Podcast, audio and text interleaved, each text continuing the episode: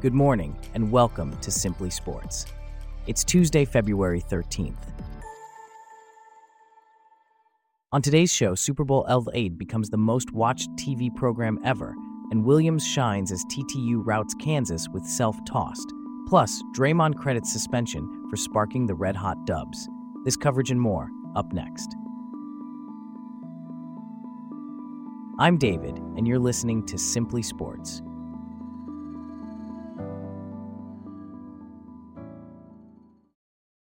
We start off with a record breaking event in sports.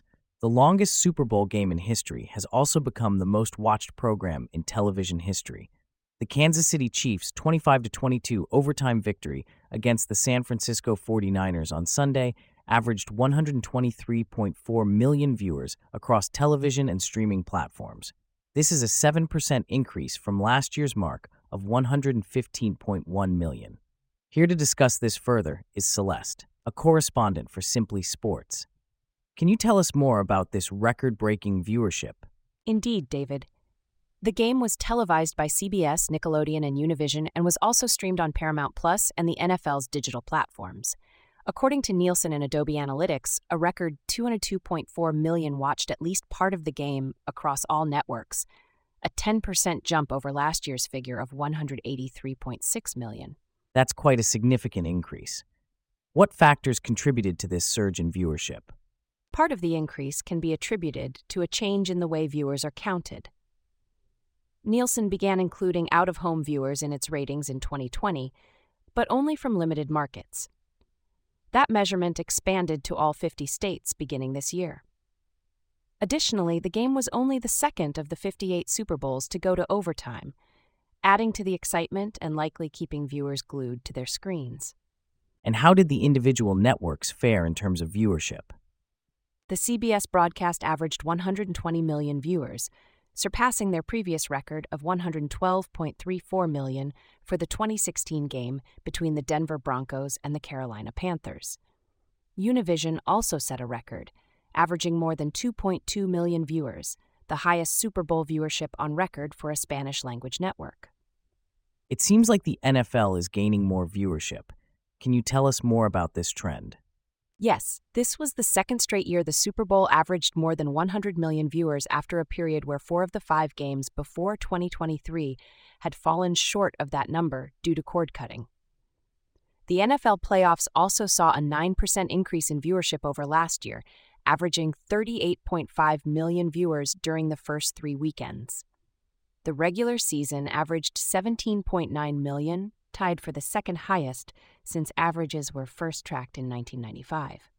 Interesting. And what were some of the highlights of the game? The game was certainly a nail biter. It went into overtime after Kansas City's Harrison Butker scored a field goal. The Chiefs then won when Patrick Mahomes threw a three yard touchdown pass to Mecole Hardman. The game also had the added attraction of pop superstar Taylor Swift in attendance, who is dating Chiefs tight end Travis Kelce, bringing new fans to the NFL. Thanks for the insights, Celeste.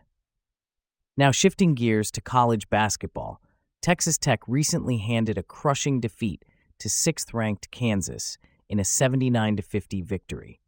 This marked a historic night for Darrion Williams, who had a perfect game, and for Kansas head coach Bill Self, who was ejected for the first time in his 21 seasons with the Jayhawks. Here with us is James, our correspondent for Simply Sports. Let's start with Darrion Williams' performance. How significant was it? Williams, a sophomore transfer from Nevada, had an exceptional night.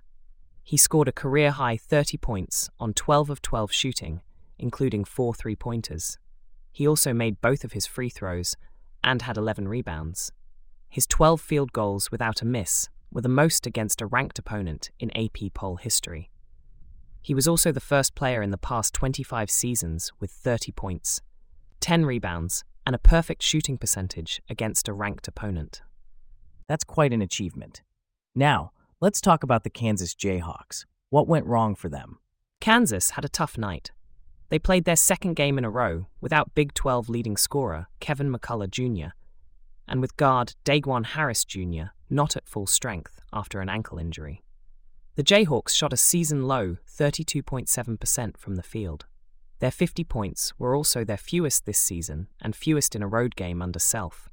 Their big guys, Dickinson and KJ Adams, were a combined 3 of 23 from the field. And what about the ejection of Coach Bill Self? Self was ejected with 5.49 remaining after getting two technical fouls in quick succession following an offensive foul call against Hunter Dickinson. This was the 722nd game at Kansas for Self, whose only other ejection in 31 seasons overall as a college head coach came in 1999 while with Tulsa Wyoming. He expressed frustration with the way the game was being called. This game seems to be part of a larger trend this season, with top 10 teams losing on the road to unranked opponents. Can you tell us more about that?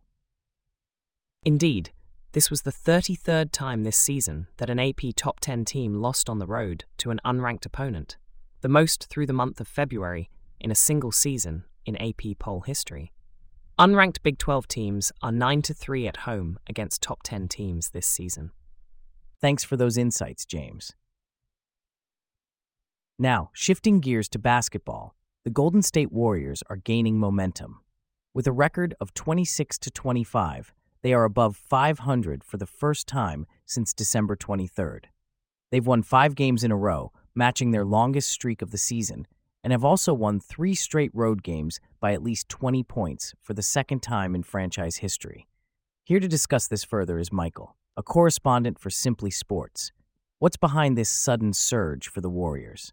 Well, David, the Warriors have been optimistic throughout their turbulent season, but this is the first time since their 6 to 1 start that there is something tangible to show for it. Interestingly, forward Draymond Green believes his suspension played a role in this. His suspension forced the Warriors to try new things and get uncomfortable, which seems to have sparked some positive changes. Can you tell us more about these changes? Certainly. Green's suspension led to third year forward Jonathan Kuminga being thrust into the starting lineup, a position he hasn't relinquished since. Green believes this has been the biggest game changer. Kuminga has scored in double figures for a career high 31 consecutive games. He was one of eight Warriors to finish in double digit scoring against the Utah Jazz, tied for their most in a game this season. And what about the other players? How have they contributed to this turnaround? Rookies Brandon Podziemski and Trayce Jackson Davis have also cracked the rotation, adding new elements to the team. Meanwhile, Stephen Curry has averaged nine three pointers over a three game stretch for the fifth time in his career. Only one other player has done that even once in NBA history. As for Green, since his return, he has helped boost the Warriors' defense to fourth after it ranked 28th during his suspension. So it seems like the Warriors are benefiting from a mix of veteran leadership and young talent. How does the coaching staff view this? Acting head coach Kenny Atkinson believes that one player can indeed change everything. He credits not only Green's play, but also his influence on other people on the court. Atkinson also pointed out the emergence of young players like Kuminga, saying that they are starting to break through the development ceiling, which is giving Golden State something new. It will be interesting to see if the Warriors can maintain this momentum, especially considering their recent triumph over the Utah Jazz 129 to 107 on Monday night, despite the absence of their head coach, Steve Kerr. Klay Thompson led the scoring with 26 points, while Stephen Curry contributed 25, including five three pointers in the fourth quarter. Abby, our correspondent for Simply Sports, is here to delve into the details. Can you tell us more about the circumstances surrounding this game? Certainly, David. The Warriors were playing without their head coach, Steve Kerr, who was in Serbia for the funeral service of Golden State assistant coach Dejan Milojevic. Milojevic tragically passed away from a heart attack in Salt Lake City on January 16th. Despite the emotional toll, the Warriors managed to secure their fifth straight victory, moving them above .500. That's quite a testament to the team's resilience. How did they manage to pull off this victory in such challenging circumstances? Assistant coach Kenny Atkinson led the Warriors in Kerr's absence. The team's performance was marked by strong contributions from key players. Curry, for instance, made a 33 footer that capped a 14 5 run and made it 114 96. He finished with seven three pointers, marking his third straight game with seven or more. Thompson also had a strong game, scoring his most points since having 30 against Chicago on January 12th.